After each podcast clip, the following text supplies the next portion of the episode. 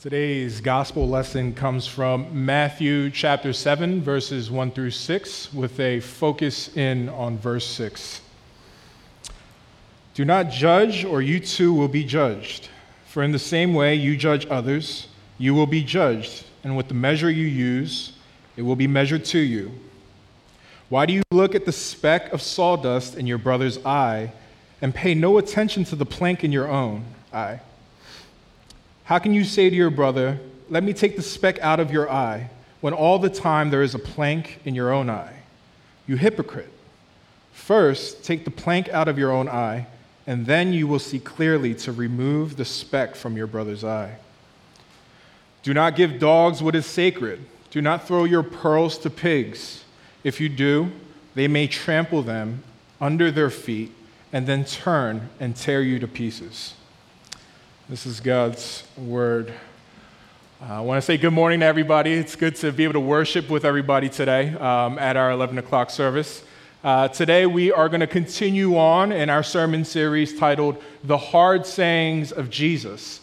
And so, for the past few months, we've been looking at certain passages throughout the New Testaments in the Gospels Matthew, Mark, Luke, John. And we've been looking at passages where we see hard sayings from Jesus, things that are hard to understand, hard to hear, and hard to accept. And here in the first five verses in Matthew chapter 7, um, we actually hear something that's not too hard to accept. You know, whether you've been going to church all your life or whether this is your first time in a church, uh, I think we can all agree that it's wrong to judge others. And so when Jesus speaks in these first five verses, and he tells you not to judge one another or you will be judged. Don't condemn your brother or you will be condemned. That's all there is. And we can just end the day and pray. But of course, there's more to that. There's more to what Jesus is saying than to just judge others. In fact, what Jesus is saying when you look at verse 6 is you should make right judgments. You should be discerning. You should be assessing correctly. See, what Jesus is teaching here in the first six verses of chapter 7 is that there's two types of judgments. One, there's judgments where we step on others, that we speak down and condescend and walk over other people. But then, two, there's judgments where we're able to assess and discern and judge rightly. There's a difference between condemnation and examination. Jesus is clearly not just giving us instructions to not judge one another, to not um, make assessments in our lives. He knows that we need something greater than that. Because on our own, we can't not judge one another. Although we can all agree that judging one another is wrong, we all have trouble with it. We're unable to not judge people that we come across. When people don't live up to our standards or our standards of living, what do we do? We pass judgment on them. But there's a difference between passing judgment on others and making assessments. Condemning others, you're hurting them. Making assessments, you're looking to help people. There's a major difference between the two. And so here in verse 6, Jesus is not getting at the symptoms of our condition, but he's speaking to the heart of it. And he's offering a help. And so today we're going to look at two points from verse 6. First, we're going to look at our condition. And second, we're going to look at our help. Our condition and our help, and how do we get it? First, our condition. What is our condition? Uh, let's reread this description that Jesus is giving us here in verse 6. He says, Don't give to dogs what is sacred, don't throw your pearls to pigs. If you do, they'll trample them under their feet and tear you apart. What's Jesus saying here? Didn't Jesus just tell us and his disciples and those listening here in Matthew 7 to not judge others? And yet, he goes in verse 6 and he seemingly contradicts himself. He calls people dogs and pigs. He's being an hypocrite. Now, What Jesus is saying here, he's not telling us that we aren't called to make discernments or assessments or evaluate the things in our lives. He's actually telling us that we need to do those things. And so, what is Jesus referring to when he talks about the pearls? If we fast forward a few chapters in Matthew chapter 13, Jesus gives another parable, a parable that mirrors the parable here in verse 6. And he talks about the pearl of great price. And he says, The pearl of great price is like the kingdom of heaven. And a merchant sold all of his possessions in order to get this pearl. He didn't sell some of his possessions, he didn't sell some of the things that he values, he sold all of it. Now, that's, that's extremely significant here because what Jesus is saying is this merchant that he's illustrating gave up everything, everything that he worked so hard for, just to receive this pearl, the kingdom of heaven. And so, what is the kingdom of heaven? When we look at our kingdom, our world, our earth today, there's sin, there's brokenness. Our world is fallen. Sin has caused a disturbance in us and around us. And so there's brokenness in us and brokenness everywhere we go. In a sense, sin has dehumanized who we are. Sin has taken away from our humanity, not given us humanity. But the kingdom of God is perfect.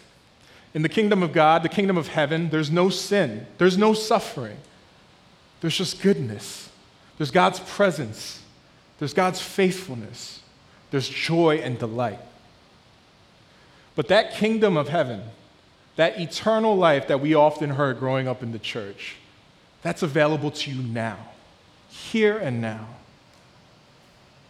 A pearl has tremendous value, it has tremendous worth, and it's beautiful. But the pig, they're not aware of it. They can't understand it. Dogs and pigs have senses. They can hear, they can smell, they can taste, they can feel, but they don't know what that pearl is.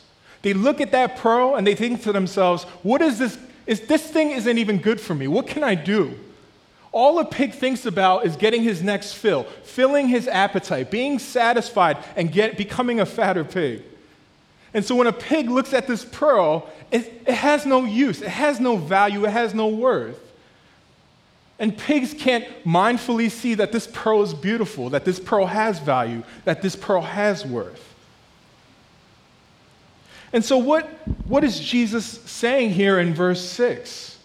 Oftentimes, when people read this verse or they hear sermons preached on this verse, they hear and they read, well, this means I don't share the gospel with just everybody. Some people aren't going to be open to it, so I'm not going to even waste my time and go there. In fact, I'm going to be put in danger if I do so. Or I'm not going to speak truth into my brothers and sisters because they're not open to it, they're not willing to accept it. And so I'm going to stay away from that because if I do, they're going to trample me and tear me up. But that's not what Jesus is saying here. He's not just saying be mindful for dogs and pigs who are unwilling to listen to the pearls that you offer them. He's saying that's you. He's saying you're not willing, or you don't understand, or you don't see and are aware of the value that's right in front of you. Our condition isn't just spiritual blindness. The pigs are able to see the pearl. It's right in front of them. But they don't understand what that pearl is. It's not offering them the things that they desire and the appetite that they have within them. All the things that the pigs are concerned about is just filling up their, their stomachs and filling up their appetites to become bigger and fatter. But the reality is, what happens to a pig as a pig gets bigger and fatter? He gets slaughtered, he gets killed. There are three things, well, three things that I'm going to share with you today. Um, there's definitely more than three things uh, about our condition that we see here in verse 6. Uh, the first thing is that uh, our condition doesn't allow us to see the beauty and the awe of Jesus and what he has to offer us. Uh, the second thing is our condition doesn't allow us, um, or excuse me, our condition causes us to be discomforted, irritated, and agitated. And the third thing is because of our condition, we trample over others and tear people apart. First, because of our condition, because um, of our pigginess, our appetite, our desire for more and more that are apart from God, we don't see the awe and the beauty, and, the, and we don't marvel at Jesus and what he has to offer. Pearls have tremendous value. Pearls are beautiful, they have worth. Jesus is illustrating a lack of understanding of what the pearl is. The pig doesn't recognize what that pearl is. It's not beautiful to the pig. The pig isn't moved by the pearl. What does that mean for us? You know, a lot of us have grown up in the church all our lives or have been part of a church for a very long time. Uh, what Jesus is actually telling us here is that you could attend every Sunday service, go to every community group, give your money to the church, serve the church in tremendous ways. All these things are good things, but you can also do all these things and completely miss the gospel of grace that's provided to you. The reality is that we don't want the pearl. We're just looking to fill our stomachs up, our spiritual stomachs. We're just looking to feed our appetite. And a lot of us use church in that way. A lot of us are very much a part of this church or maybe a different church, active, serving, giving, investing, giving yourself up for it. But there's a stark difference between doing that as a response to the grace that's been given to you versus doing it to become accepted, to be recognized, to be acknowledged, to be seen, to be known. When we do those things, when we become religious to feed our appetite, when we use church to feed our desires and our spiritual appetite, we miss the pearl that's being offered to us. Secondly, because of our condition, when the gospel or the pearl or the kingdom is offered to us, we feel and experience extreme discomfort, agitation, and irritation. Pigs don't benefit from a pearl. Pigs are only worried about their next meal. But if a pig so happens to eat that pearl, swallow that pearl, what's going to happen? The pig will digest that, that pearl, that thing that wasn't meant to be eaten, and his stomach's going to get jacked up. He's going to go through extreme discomfort. He's going to digest that pill and think back, what did I just eat? I am looking for food. I'm looking to get fatter. I'm looking to fill my appetite. This isn't doing the job. In fact, it's making me uncomfortable. It's hurting me. It's putting me through pain. It's putting me through agitation. The reality is, because of our pigginess, because of our condition, when we see the sacred things that are offered to us, when we see the pearls that Jesus gives us, it irritates us. It doesn't fill our stomachs or fill our appetite, it actually takes away from it. When we're in love with the things of this world, when we look to the things of this world to fill our appetite, to fill uh, this emptiness that we have at the pit of our stomachs, the pearl is no good. Thirdly, because of our condition, we trample and tear up the people around us. Verse 6 concludes you know, don't throw your pearls to pigs, or lest they trample under, over them and tear you apart. The reality is, Jesus is telling us this parable about our piggy condition, our pig like condition. And when people offer up words that give us life, we ignore them. In fact, we attack them. Maybe not physically, maybe not even with our words, but in our hearts. Friends, this is the root of our defensiveness. When we have good brothers and sisters come to us to address us in our sin, to address us in our idols, what do we normally do? We get defensive. I've experienced this for a long time. Anytime anybody tries to address me what's the first thing I think of? You know who you're talking to? What you're saying has no worth or value in my life. You're completely wrong. You don't know what it's like to be me.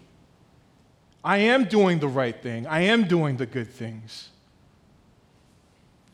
You don't live my life, and so how can you even address me in this kind of way? Furthermore, we attack their character. We don't see them as good friends, we actually see them as enemies. We hear the words that they say to us, and we don't take it in. Rather, we trample over them. And those very people who have offered those life giving words to us, what do we do? We tear them apart. Our condition needs help. But here in the same verse, in verse 6, Jesus offers this help. Jesus is saying that we have lost the very things that made us human. We live like pigs. We just go after what will fill us up, what will make us fatter. We've given ourselves away to the world and we lost our own humanity. We're constantly worried and consumed about the worldly things in our lives, the things that will bring us satisfaction, the things that we think will bring us joy, the things that we think will bring us happiness, the things that we think will bring us peace. But Jesus doesn't just know our condition, He offers us a help for our condition. That leads me to the second point our help. What is our help? What is the help that we have for our condition? The solution to our problem isn't to just eat more, to just fill our stomachs up more, to become fatter, spiritually fatter.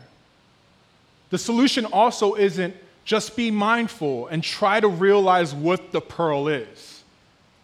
No matter how hard a pig can try, he will never know what that pearl is. What the pig needs is to be renewed, it needs to be born again, it needs to become a new creation. How do you go from the pig being described here in this parable in verse 6 to the merchant that Jesus illustrates in Matthew 13? In Matthew 7 6, Jesus describes this pig who is only concerned with his next meal and his next fill. But in Matthew 13, Jesus describes a merchant, a jeweler, somebody who was probably rich and had a lot of nice things. And yet, this merchant gave up all of his possessions just for this single pearl. How do you go from becoming a pig to a merchant who has everything and gives it all up? We need to remember the context in which Jesus is, is in. He's, he's teaching his disciples. Matthew 7 occurs um, in what we call the Sermon on the Mount. And so Jesus is preaching about the coming kingdom that has arrived here on earth.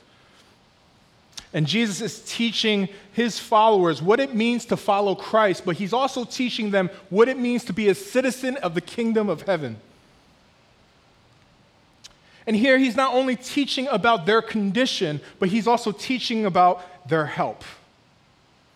You know, Christian, Christianity is, is often mistaken as uh, the religion for the hope of tomorrow. You know, growing up, um, knowing people who are in the church, um, the typical line is, um, you know, do good, believe in Jesus, believe that He died for your sins, and you'll have eternal life. You'll make it to heaven. You'll make it to the kingdom of heaven. Um, as long as you're, you know, a decent person, uh, you, you, you say you believe Jesus, then you'll be okay. But the reality is that uh, there's, there's no hope from that. There's no power in that. In fact, that takes away from your hope. How good do you have to be to make it to heaven? How good do you have to be to have eternal life? The truth of it is, you can't be that good. You're not that good. There was a culture of, of religiosity that Jesus was in when he was preaching the Sermon on the Mount here in Matthew 7. There was a, a, a culture of religion that existed in Jesus' time. But the reality is, that culture of religion exists here today in our world. even if you haven't gone to church, even if this is your first time in a church building, we're all religious. The reality is, religion means I know what I want. I know what I want. I know what I need. I know what I need to be happy. I know what I want in order to find peace in my life. And I'm going to work and I'm going to sacrifice and I'm going to invest and I'm going to pour into that thing and I'm going to give myself up in order for me to get that very thing. And we do that to get a sense of recognition, a sense of approval, a sense of being loved. There's physical idols and there's spiritual idols in our lives. What do you do most of your time? Are you in the workplace working over 40 hours a week to collect a paycheck so you could buy more things? So you could buy the dream home and the dream car, go on the dream vacation? Or maybe you're a student and you're constantly consumed on the next assignment and the next exam. And you don't have time for anything else. Because the most important thing to you right now is to get that A. Because once you get that A, then you'll get that job. And once you get that job, you'll get that wife or that husband. And then once you have that wife or that husband, you'll have those children. And as we continue to make our money, then we can go into an early re- retirement. And then you die. What then? The reality is that we're constantly looking towards other things to fill our appetite, to fill our spiritual appetite and our spiritual needs. But we're looking to things that can't do the job. Our religiosity can be found in our careers, our relationships, our hopes, our dreams. You don't have to go to church to be a religious person. Jesus sees our condition, He knows our condition, He offers up help for our condition. You know, He tells His disciples, you know, don't throw sacred things to dogs, don't throw pearls to pigs, uh, lest they trample over them and they tear you up. But when we fast forward again to Matthew chapter 27, what do we see Jesus do? Jesus gives himself up to the animals. He gets trampled on, beaten, mocked, and left for dead. And he gets torn up on the cross. On the cross, Jesus gave himself up and he was trampled and torn by beasts. He was trampled, torn, beaten, mocked by the animals, and he did it for the very people that put him there me and you. Jesus left his kingdom so that you can enter into his kingdom. Jesus took on the judgment and God's wrath so that you would be shown compassion. This is the gospel message that a lot of us have heard every Sunday for years. That Jesus took our place on the cross, took on our punishment for our sin, so that we would be given a rich inheritance, so that we would be given access to God the Father, so that we can delight and find joy in Him. And yet, that's not beautiful to you anymore. On the cross, what does Jesus do? He's wide open and he recites Psalm 22. He says, My God, my God, why have you forsaken me? But he must have had that entire psalm in mind. Because when we look at verse 12 and 13, it says, Many bulls surround me, roaring lions tearing their prey opened their mouths wide against me. The wild animals were turning on Jesus and they were tearing him apart. Jesus was experiencing the ultimate torture and the ultimate torment. Do you trust in that? Do you believe that? Do you see the beauty in that? Do you see the awe in that? Many of us can recite the gospel, speak the gospel, talk gospel language, but do you really know it? Do you really know what it means that Christ would give up his life for you? If you do, to the degree that you trust that, to the degree that you believe in that, He will make you beautiful. He will give you value, and you will be His treasure. What does it mean to, to be renewed, to be a new creation, to be reborn? Um, Pastor Donnie, a few weeks ago, preached a great sermon on John chapter 3, where uh, we, we have the account and the story of Nicodemus coming to Jesus um, out of curiosity. Um, and Jesus says to Nicodemus, Nicodemus, who was a Pharisee, most likely wealthy, had a high pedigree and status. Uh, and Nicodemus asks Jesus, uh, What do I need to do to get into the kingdom of God?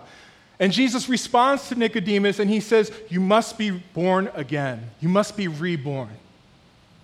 And in the very following chapter, in John chapter 4, what do we see?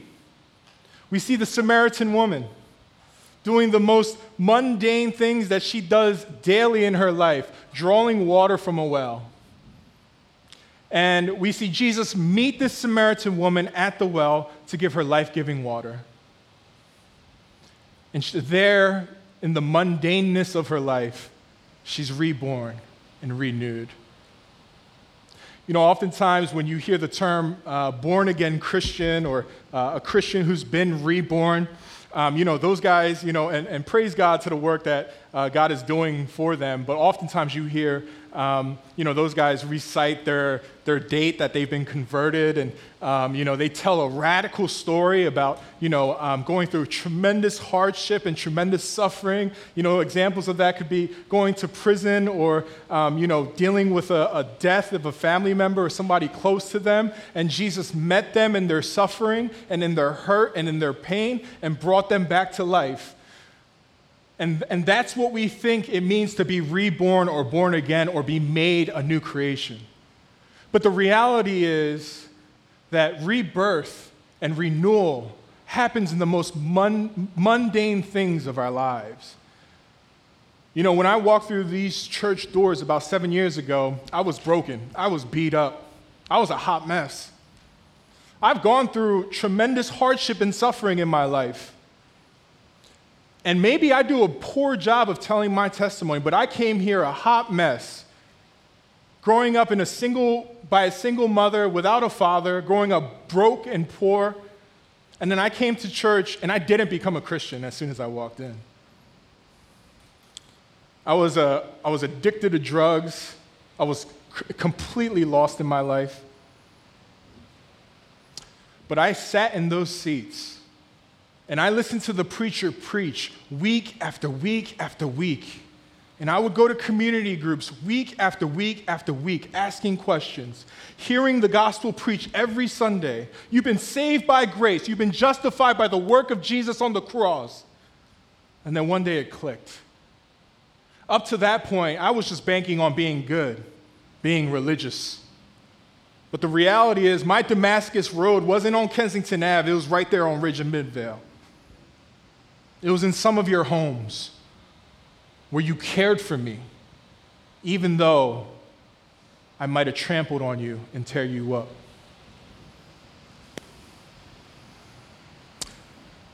Don't look for Jesus to give you joy, to give you peace, to give you satisfaction. If you look to Jesus to only give you those things, you'll constantly try to earn your way up for it. Look to Jesus to be your joy, to be your peace, and to be your satisfaction. Lastly, I want us to reconsider again the context that Jesus is in when he's teaching here in Matthew chapter 7. He's teaching to his disciples and he's teaching to his followers. He's with his friends. In order for you to be reborn, to be made new, you need God's word, you need His Spirit, and you need some good friends. You need friends that will speak life into you. You need friends that will advance you even at their own cost. You need friends that will risk their life, who accepts you for who you are, but doesn't just leave you where you are. And they do it all at the risk of their own life. After all, that's what Jesus did for us. He didn't do it at the risk of his life, he did it by dying on the cross for us at the cost of his life. Let's pray.